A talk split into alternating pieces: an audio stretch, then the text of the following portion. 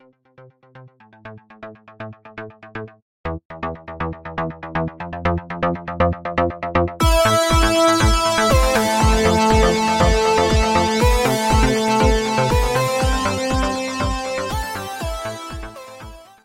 hey, y'all, back again. Today we're going to finish up Immanuel Kant's The Critique of Judgment, looking at the second half or the second book or part titled The Critique of Teleological Judgment, which follows the critique of aesthetic judgment.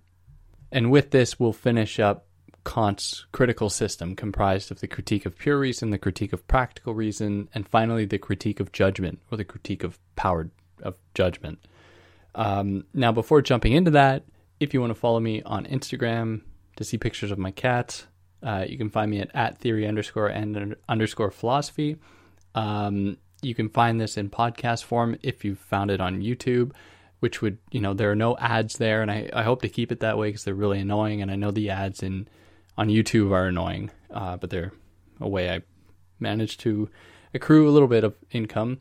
Um, and if you're listening to this in podcast form, you can find the YouTube version in the, you know, pretty easily. And there I upload some videos sometimes that you might you might like, including doing live things and whatnot, which I intend to do more of. And if you want to contribute monetarily, you can do that through PayPal or Patreon. That'd be greatly appreciated. And I have to extend a thanks to everyone that's helped me out so far. I can't say I can't say how how grateful I am. Uh, and if not, you know, any like, share, subscribe, you know, all that helps a lot too. So, without further ado, don't want to waste any of your, more of your time. Let's jump into the critique of teleological judgment. So, seeing as this immediately follows the critique of aesthetic judgment, I don't want to go into a whole big thing kind of summarizing that. Go check out that video if you'd like. Um, but just to give, you know, a very brief thing, he talks about the, the beautiful or the recognition of beautiful objects being uh, the recognition of a concordance or a kind of agreement between perceiving subjects and a thing in the world. And that thing isn't seen in terms of its content, it seems purely in its form. So, what Kant is drawing attention to is the very propensity that humans have to recognize something as beautiful rather than saying that there are beautiful objects and as opposed to unbeautiful objects. Now, he adds to that the idea of the sublime. And the sublime is an object or a moment when we come in contact with something that we can't necessarily fathom. It extends beyond our imaginative and cognitive capacities, it goes beyond everything we know. And some example might be like the pyramids or, you know, the mountains and the, you know, the Himalayas or the Rockies or anything like that, that, you know, ex- expand beyond what our minds seem capable of cognizing or understanding.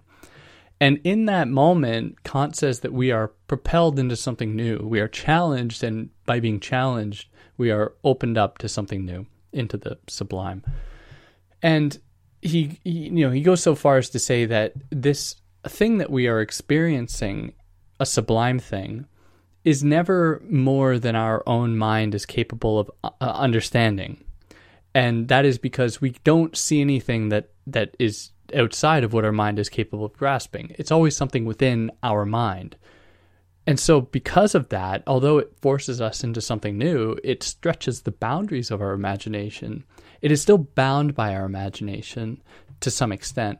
And with that, we develop not only a respect for the object itself, but a respect for our own mind's capacity to experience that object, essentially mirroring that object, because this is the the crux of Kant's theory in these three books is that the human mind, or the mind, and the world are tethered together. They, they form a knot that can't be unraveled. So that propels us here into the critique of teleological judgment. So he starts out by saying, pretty much, if nature contains beautiful objects as he's set them out in the first half in the critique of aesthetic judgment, we can at least assume transcendentally, that is, considering uh, the relationship between human cognition and things in the in the world as constituting both, we can assume then that some design had humans in mind. There was some like design that allowed humans to be able to experience things in the world and moreover to be able to recognize things as beautiful or not.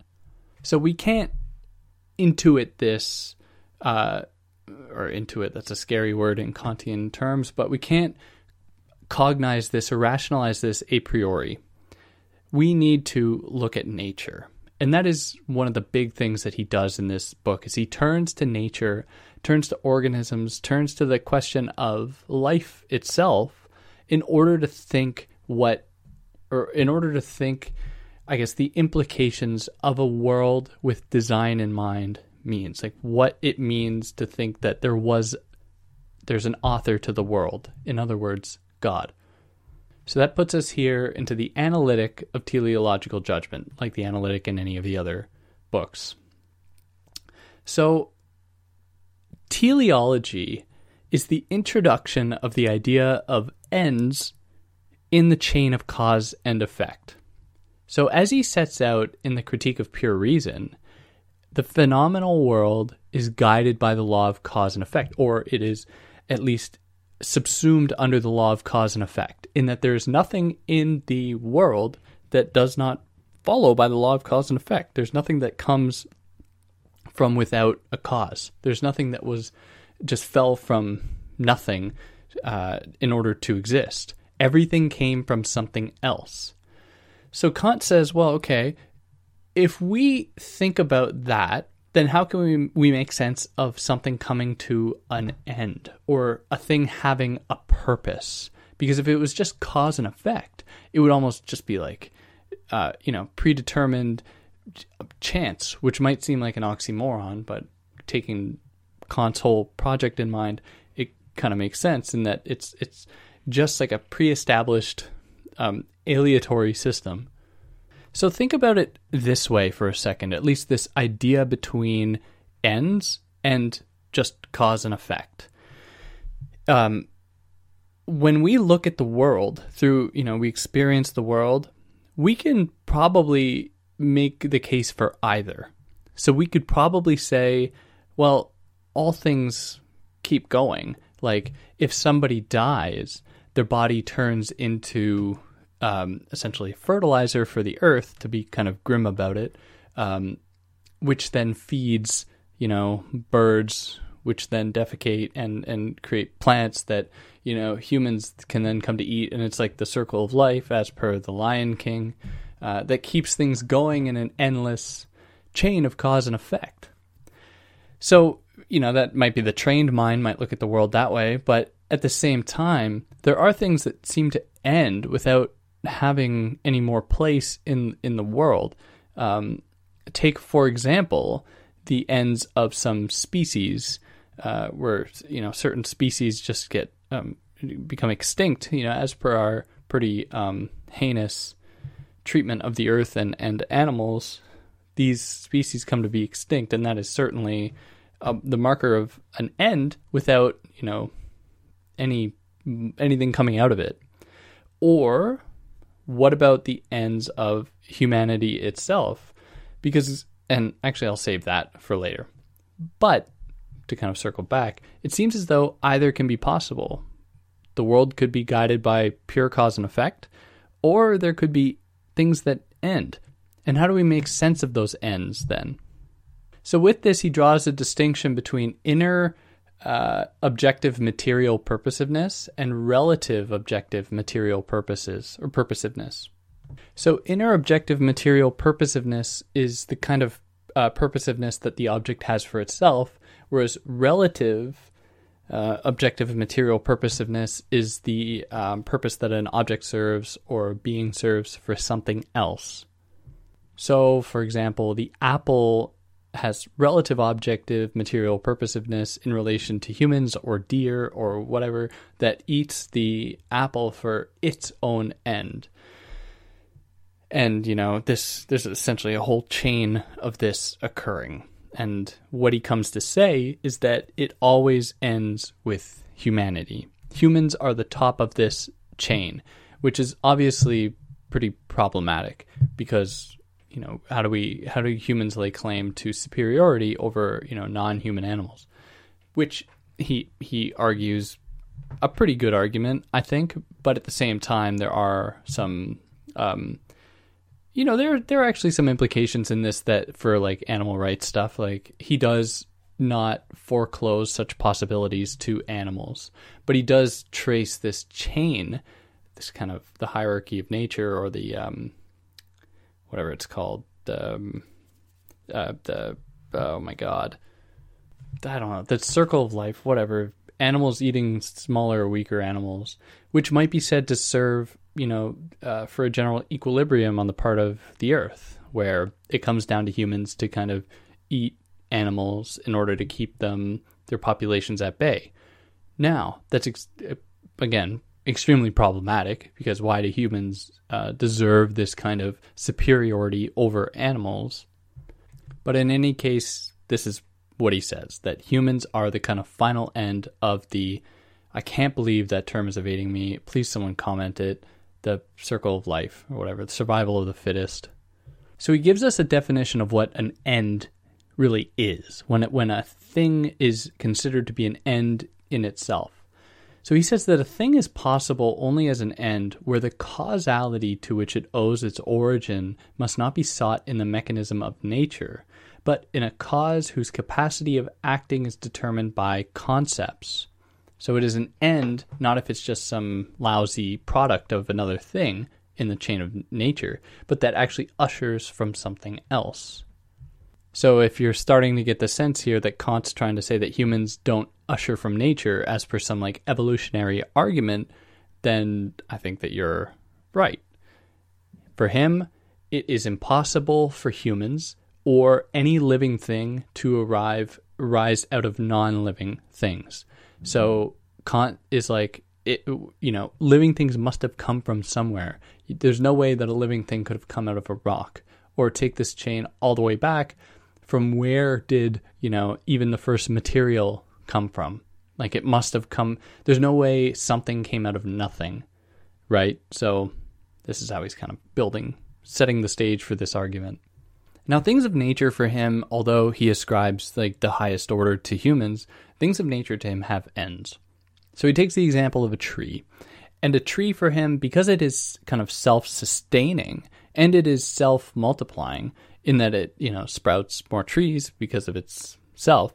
It is its own end. That is, it is its own cause and effect in that it, it produces itself. It is cause and effect. Now he contrasts that with like an art object, which was designed purely out of like some intent. So nature is self organizing, whereas something like a watch is not. So if you take out a part of the watch, the watch dies. Whereas if you take out, you know, a root from a tree, it will be able to sustain itself because it will compensate for that. Now, this will color the, a distinction that he makes between mechanism and teleology, where a mechanistic thing is something that, um, and I would like to say this is by no means the last word on this problem there are debates about this very thing, like what necessarily is a mechanism for Kant. But a mechanism is an object in which the parts determine the whole. So the parts of the watch make the watch. Therefore, if you take out a part of the uh, one of the parts, then the whole crumbles. Whereas with something like a tree, the whole, which is um, not mechanical, it is it is teleological. The whole is determined by or sorry, the whole determines the parts. So if you take out a part, it doesn't actually affect the entire whole. So nature for him is something quite enigmatic because if we just tried to explain the world as cause and effect, you know, we're thinking about it moving from almost, you know, progressively from left to right. Like it's it's almost like there's just a linear straight out path. But nature doesn't move linearly for Kant. You know, the tree will reproduce itself. That's almost like a freezing of of the chain of cause and effect where the tree is actually to at least to my knowledge vying to live for as long as possible in or by keeping itself alive not necessarily producing an effect that is external to it but producing itself as um, a kind of closed system like a tautology. And it is in this way that he says that nature can demonstrate intrinsic natural perfection. And that this kind of perfection evades anything that our understanding is capable of grasping. It is uh, it, it evades all analogy. It evades um, essentially transcends beauty. That is nature in its totality. But given this, like it seems as though there's no way for us to ascribe to nature any ends. Like it just seems like nature is destined to try and reproduce itself forever, which indeed is is what it does. Like it it, it is an organism that tries to reproduce itself. But the, sorry, but it isn't an organism for Kant because organisms are referred are reserved for living things, and it is only living things that can ascribe ends to nature. Where if a tree dies, we don't know if it had sprouted itself or multiplied itself already, you know, uh, quite a few feet away, or or whatever, or has you know uh, laid the foundations for itself to come up again several years later. Whereas if a human dies, that's it. If an animal dies, that's it. It th- as an animal, as a human, it can't come up again. Which you know, who's to say that when a coyote dies and its body, you know, gets fed into the earth and then you know, a bird eats and then defecates and produces shrubbery that another coyote eats and then grows strong and then is able to reproduce again uh, that that new offspring was not in some way connected to that original coyote who knows right? I I can't say, but for Kant, ends are, I guess, limited or reserved for organisms, eh, living things. So humans, mostly in ascribing to nature this idea of ends, actually saves it to some extent from just pure chance, as though there's no plan, right? As though it's just you know just a consequence a tragic misstep in in you know the uh, course of human history of, or of the universal history that has produced this thing.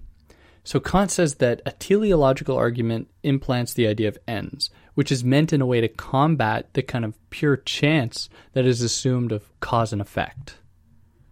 Now, he wants to be careful not to ascribe to this, you know, um, a universal divine author, right? As though because there's ends, there must have been means that, you know, transcend cause and effect i.e., God or something like that. Instead, so far, he's just trying to demonstrate that humans have this propensity to recognize a priori. You know, we can speculate about the existence of the, these ends, which then demonstrates a kind of immanence, you know, within us of that recognition, which then we know because we're a part of that, you know, natural world phenomenologically, might have some kind of connection there might be some truth to it, I should say. So, in his words, we seek only here to designate a kind of natural causality on an analogy with our own causality in a technical employment of reason.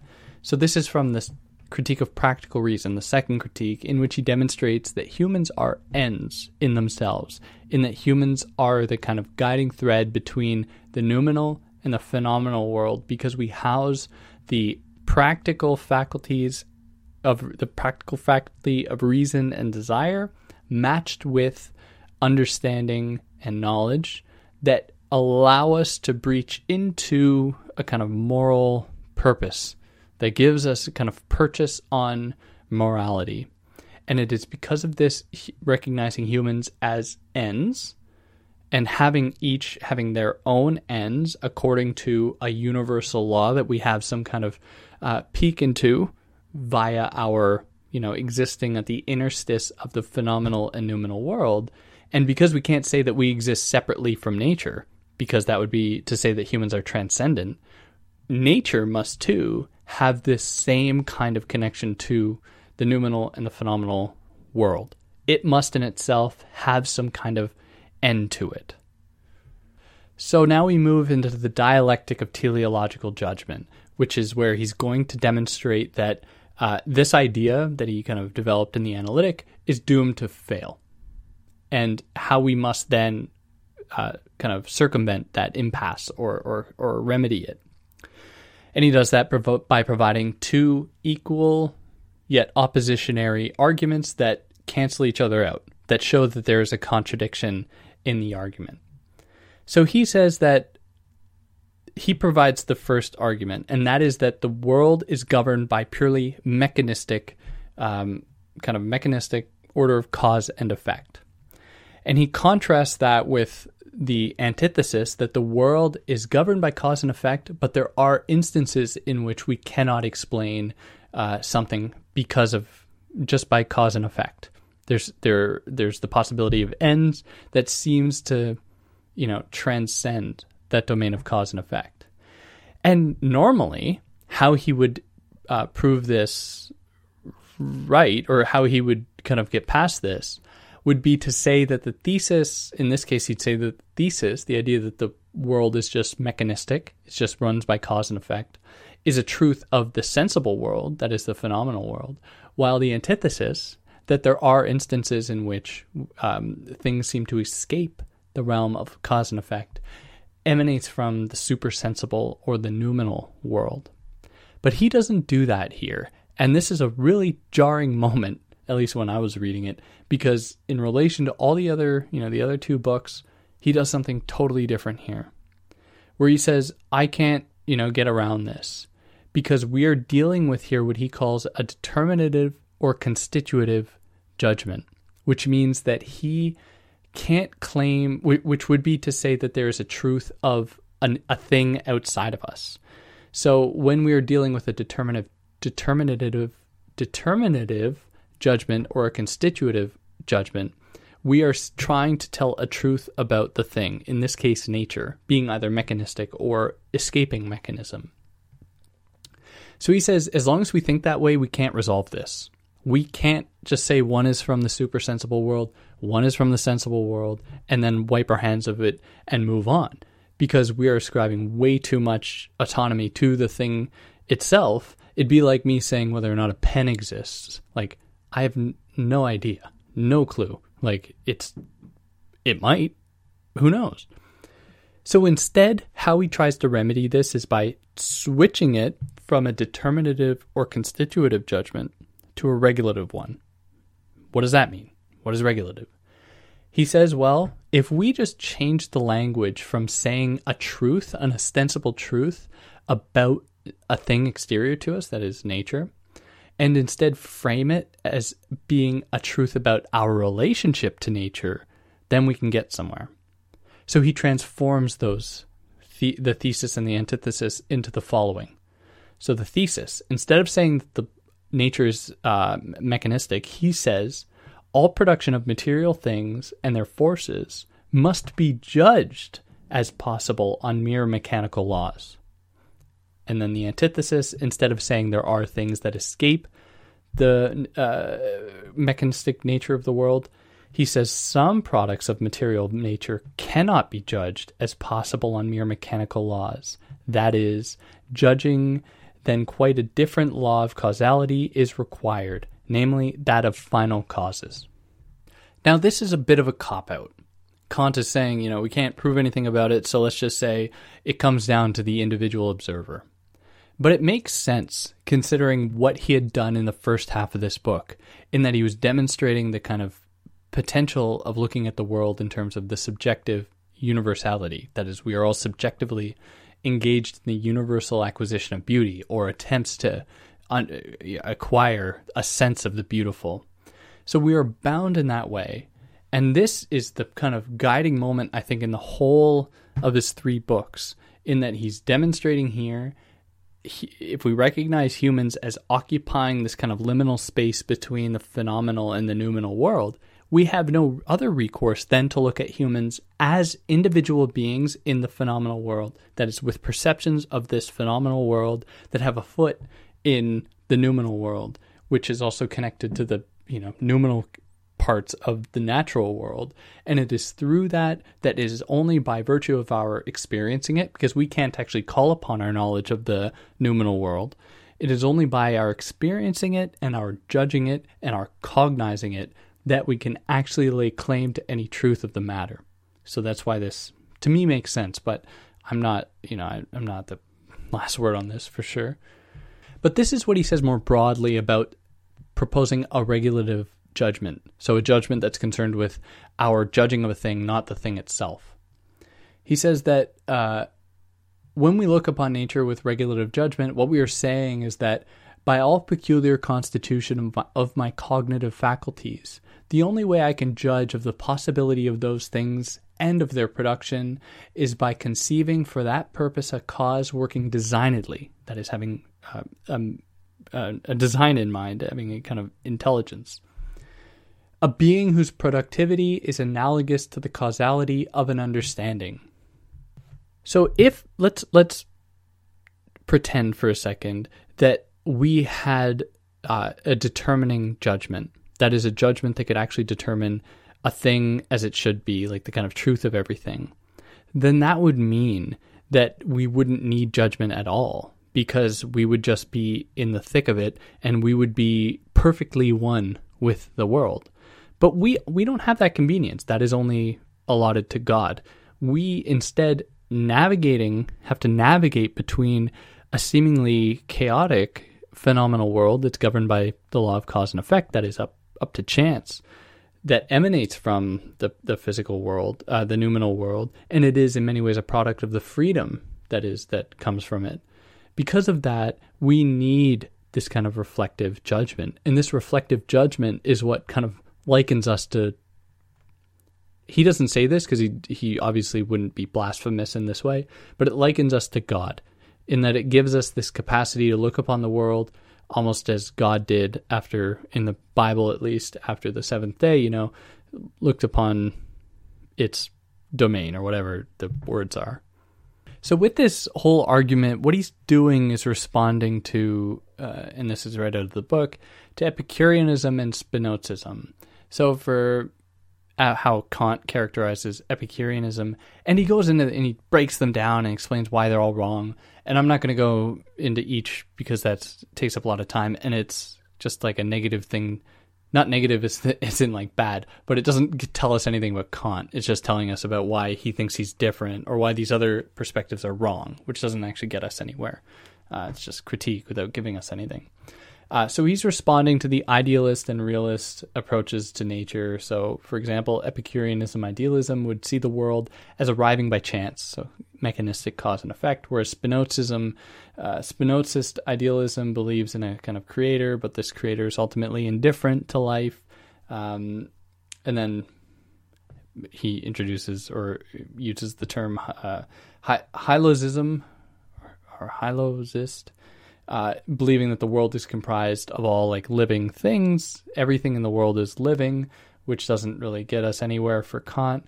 Um, and then there's theistic realism, believing that the world uh, was absolutely intended by you know a, a God, right?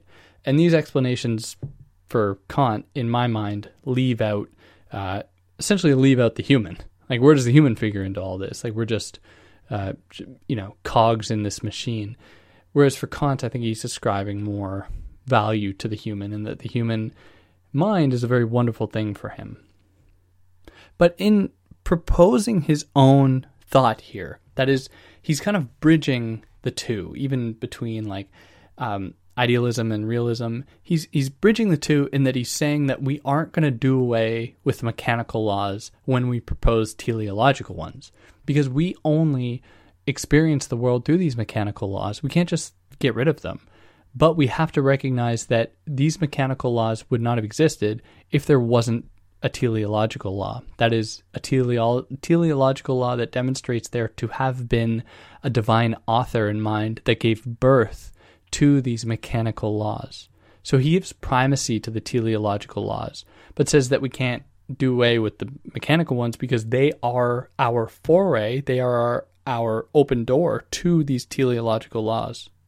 And that puts us here into the appendix, the first appendix, the theory of the method of teleological judgment, which serves as more of a, I guess, kind of a conclusion than anything else. But, anyways, so now essentially we ask, what can tele- teleology do? Now that he set this out, that there's this possible teleological argument, what can it do? Is it a branch of natural science or does it belong to theology? Uh, it essentially can only belong to one or the other because you can't have a teleological argument that is appropriated by natural science because it posits a god, and then you can't have one that you know posits a god and then attempt to be used by natural science because if there's a god, then everything is just you know there's this divine creator or whatever, and you know we can't look at the world purely empirically. And then he says it actually belongs to neither. It, and this is fun. He says it belongs to critique, which is like what the what the hell are you on about? Like what is it?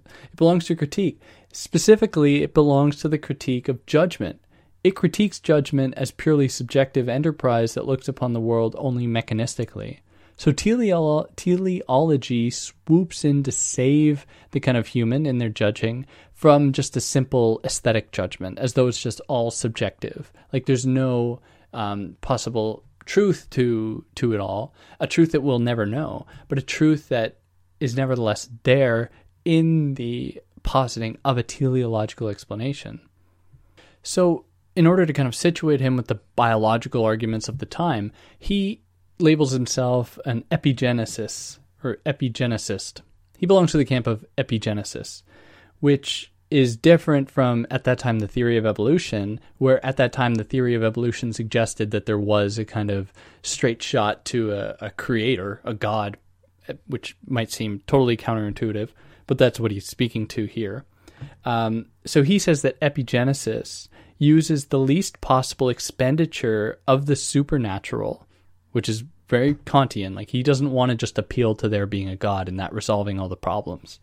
So he's like, it takes the least possible expenditure of the supernatural as it entrusts to nature the explanation of all steps subsequent to the original beginning, while refraining from determining that original beginning. So it recognizes it's there.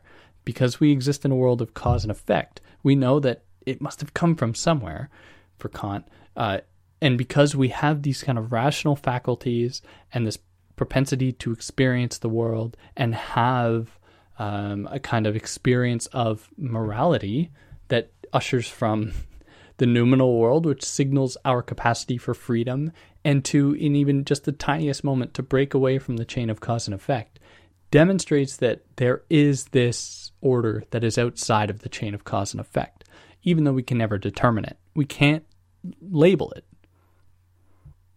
Or, well, I, I guess we could label it, but we can't understand it. So we must appeal to this argument that he levels in the second critique, the critique of practical reason, of our moral dispositions in order to prove the existence of God. So we can't just look upon nature what in a, a kind of physical physico theology, like look at nature and say, oh, nature has a structure, so therefore it must have been designed. Like nature on its own wouldn't, could possibly never have a structure, so it must come from something.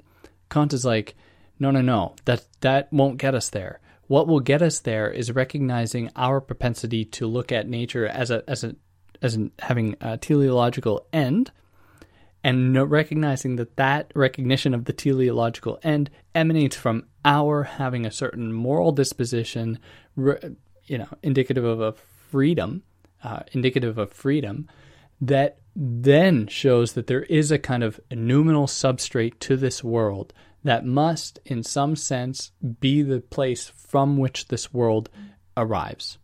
But again, and it's necessary to keep repeating this, he's not saying that God like has a face or that it's like a thing that we could possibly know. But despite this, he appeals to theology because he sees theology as that attempt, as the branch of philosophy that assumes the validity pure, of pure practical reason as morality in accordance with a moral law that implies a God that has direct grasp of this moral law that we can only possibly uh, you know, touch. We might have a, a, faint moment when we come close to it. Uh, and that leaves the slightest sliver of hope, possibility that we, you know, there is this d- divine creator with an intention, even though we can never know it. So faith pretty much picks off where pure practical reason or where pure theoretical reason where science leaves off, right? What science can't answer, Kant leaves to faith which more or less wraps this up. Um, I I know that the times between the first part and the second part here are are off, but I did that deliberately just so I would cover the aesthetic judgment in that half and the teleological one here. Hope it's not off putting, but anyways, um, I'd like to hear what anyone has to say about this. Uh, if anyone knows more about it and thinks that I mischaracterized it, I just would like to say I deliberately omitted some, you know, some strange paths that Kant goes down, explaining like uh, certain differences between other camps of thought that he's, you know, writing against. Um, the, the, he has this whole thing about the discursive versus the intuitive or versus intuition that I didn't find particularly relevant. I found it more confusing, if anything. Um, but yeah, I hope you enjoyed it. I might not do another Kant text, as far as I know. Uh, but yeah, like, share, subscribe, leave a comment, um, leave me stars on whatever podcast platform you're on, and I'll catch you next week. Take care.